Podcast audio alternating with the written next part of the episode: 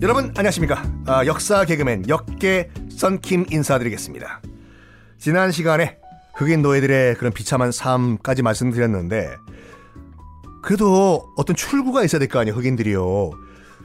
그때 흑인들이 목화를 따면서 그러니까 목화를 따는 건 정, 하루 종일 허리를 구부리고 있어야 돼요 이걸요 그때 이거 노예 12년을 보시면 아시겠지만 허리를 주인 허락 없이 허리를 드는 순간 채찍 채찍이 날라와요 쫙 누구 허락 받고 허리를 드는 거야? 목화다, 목화!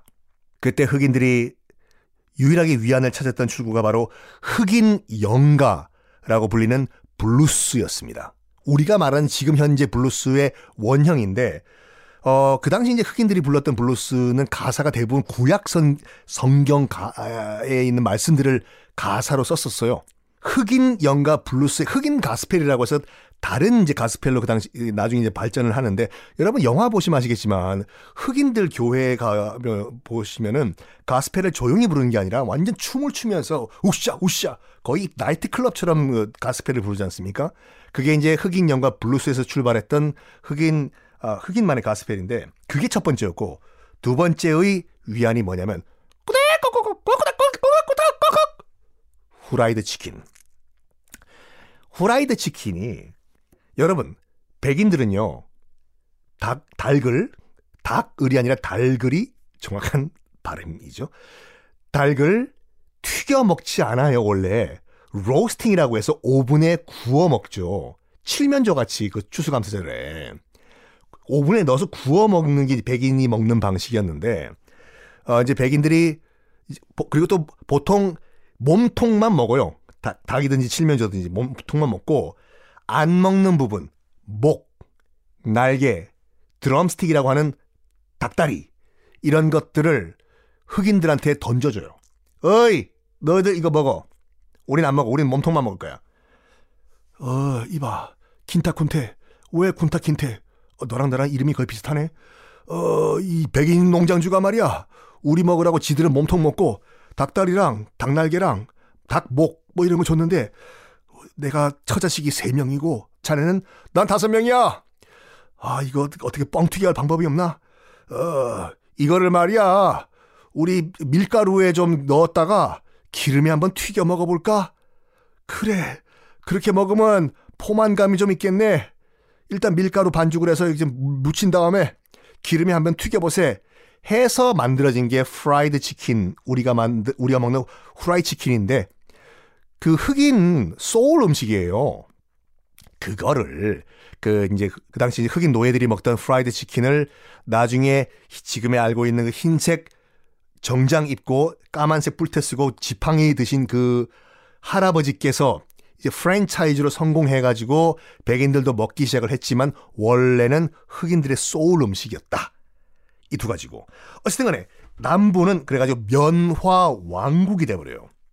결과는 뭐, 결과적으로 뭐냐면 흑인 노예가 없으면 경제가 굴러갈 수가 없는 구조가 돼버리거든요. 남부가. 그렇죠. 목화를 따야 되는데 목화 딸 사람이 없으면 망하는 거 아니에요.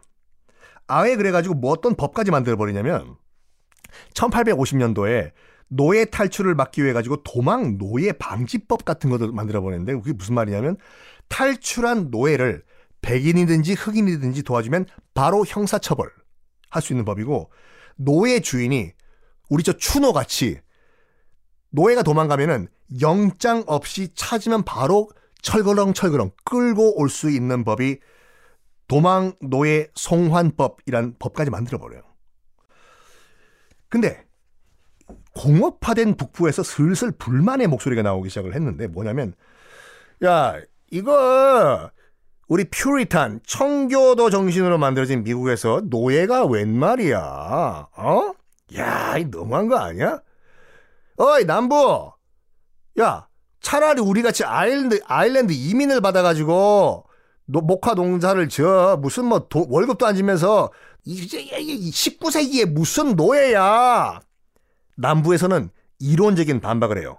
실제로 있었던 반박이에요. 첫 번째가 뭐냐면 동물들 사이에서도 약육강석이 있듯이 열등한 흑인을 흑인을 노예로 삼는 것은 자연의 순리야 라는 게 있었고 실제로 또 남부에 있던 많은 목사들은 이런 말을 해요. 하나님의 벌을 받았기 때문에 흑인들은 얼굴이 시커멓다. 우리 백인들은 죄 사함을 받았기 때문에 얼굴이 하얗고 죄인들 흑인들은 죄가 있기 때문에 하나님으로부터 벌을 받아가지고 얼굴이 시커먼 거야. 그래서 우리가 부려먹어도 돼. 실제 목사님들 발언이었어요 그 당시에. 그리고 또 어떤 얘기가 있었냐면 민주주의 사회에서도 노예제가 있었어. 이 무식한 북부놈들아 공부 좀 더 하고 와. 하버드가 거기 있으면 뭐해? 어? 예일이 있으면 거기 있으면 뭐해? 민주주의 사회에서도 노예제가 있었어. 라고 하면서 고대 아테네까지 언급을 해요. 아, 실제로 고대 아테네 그 당시 이제 폴리스 국가들이었어요. 아테네에서도 민주공화정이었지만 노예들이 있었거든요. 전쟁하고 포로로 끌고 온. 여기에 북부에서는 야, 저, 저 남부조가 안 되겠네. 야, 웃기지 마. 우리 아예 남부 노예를 탈출시켜 볼까? 이런 말까지 나오거든요. 거기에 선봉을 쓴 사람들이 누구냐면 퀘이커 교도들이 나와요. 어디선가 많이 듣던 퀘이커 교도. 어디서 들었을까요? 펜실베니아를 오늘날의 펜실베니아로 만든 윌리엄 펜이 영국을 떠나가지고 펜실베니아에 도착한 이유가 자기가 믿었던 종교가 퀘이커교였기 때문이잖아요. 핵심은 이거예요, 퀘이커교가. 하늘 아래 모든 이들은 다 평등하다. 이거예요, 퀘이커교가. 그래서 노예제는 있을 수가 없다. 라고 퀘이커 교도들이, 교도들이 믿어가지고 뭐를 만드냐면 지하철도라는 걸 만들어요. 지하철도. 은하철도 999가 아니라 Underground Railroad라고 노예 해방 조직, 비밀 조직까지 만들어서 퀘이커 교도들이 농장에서 몰래 남부에 들어가가지고 농장에서 노예들을 빼내서 탈출을 시켜가지고 북부로 데려와가지고 북부에 남기를 원하면 북부에 정착을 시켜주고 난 미국에 살기 싫다라는 노예들은 캐나다까지 보내줘요. 퀘이커 교도들이. 정말 착한 사람들이죠, 그때요. 그리고 1833년도에는 노예제 폐지 협회란 것이 생기는데 이 사람들은 더 대찬 사람들이에요. 뭘 하냐면 남부에서 탈출을 시킨 흑인들 모아요. 자, 남부에서 탈출하신 흑인들 모이십시오. 뽀로뽀뽀뽀뽀뽀뽀뽀 모이세요. 모이세요. 모여라. 3만 명 정도 모였어요. 북부에 어느 지역에. 자, 여러분들 고향이 어디입니까?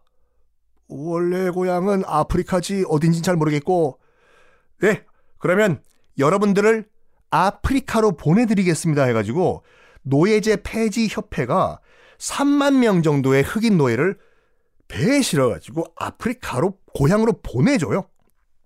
그래서 만들어진 국가가 지금의 서아프리카에 있는 라이베리아라는 국가거든요. 그 당시 노예제 폐지 협회가 배에 실어가지고 보내준 3만 명의 흑인 노예들로 만들어진 국가입니다. 지금도 이 방송 끝난 다음에 라이베리아 검색을 해보면 라이베리아 국기가 미국 성조기와 거의 똑같아요. 왜냐면 감사하는 마음에 미국의 그분들이 우리를 살려줬다. 어쨌든 이런 식으로 티격태격 하다 보니까 북부와 남부 서로 지역 감정이 생기겠죠, 솔직히. 응? 부글부글부글 끓어오르면서. 이런 서로 다른 경제적 구조 때문에, 그러니까 노예제는 솔직히 말해서 그 중에 여러 가지 이유 중에 하나고 가장 큰 이 남부와 북부의 틀이, 틈이 벌어진 이유는 경제 구조 때문이었는데, 결정타가 또 하나 등장을 합니다. 뭐냐면, 북부는 공업화됐고, 남부는 지금 목화 생산이지 않습니까? 북부는 공업화가 됐지만 자 여러분들 예전에 우리 또 학창 시절로 돌아가 봅시다. 북부는 공업화가 됐지만 아직까지는 생산력과 기술력이 유럽보다는 떨어지죠. 기술력이 미제보다 더 좋겠죠. 유럽제가. 그럼 어떻게 해야 돼요? 미제를 살리기 위해서는 자, 자, 어, 높은 관세를 유지해야 되지 않습니까? 옛날에 우리 저기 국산 장려 운동할 때처럼 우리 관세를 엄청 높여가지고 아예 일제 미제 못 사게 한 거 국산품 삽시다. 여러분 일제 연필 하나에 만 원이에요. 근데 국산은 천 원이죠. 당연히 국산 사죠. 관세 때문에. 높은 관세를 유지를 했었어야 돼서 그 당시에는 미제 살리려고 약간 질이 떨어지는 미제. 그런 반면에 어, 남부 같은 경우에는 관세가 높아버리면 안 돼요. 왜냐하면 면화를 싼 값에 유럽에 팔아야 되는데 관세가 높아버리면 어라? 어, 싼 값에 지금 유럽에 우리 남부 면화를 팔아야 되는데 관세가 이렇게 높으면 안 되는데 이런 이런 어이 연방 정부 그 당시 연방 정부는 거의 북부 편을 들였었거든요. 북부 편들은 연방 정부 여기 남부인데 말이야 관세 낮춰 관세가 높으면 우리가 면을 못 팔잖아 영국에. 어? 그때는 대답이 와요. 북부 눈치 보던 연방정부는 남부야! 남부야! 우리는 관세 못 낮춰. 북부에 있는 북부에서 생산한 미제 이 공산품들 우리가 살려야 되거든. 미안해 남부야! 이렇게 일촉즉발의 긴장감이 유지가 됩니다. 여기서 누가 하나 하나만 먹고 빵 터트리면 남부와 북은 그냥 빵 전쟁인데 바로 전쟁은 안 터져요. 전쟁이란 게 그렇게 쉽게 안 터지거든요. 여러분들 그러면 어떻게 해서 전쟁이 일어나는지 궁금하시죠? 다음 시간에 말씀드리겠습니다.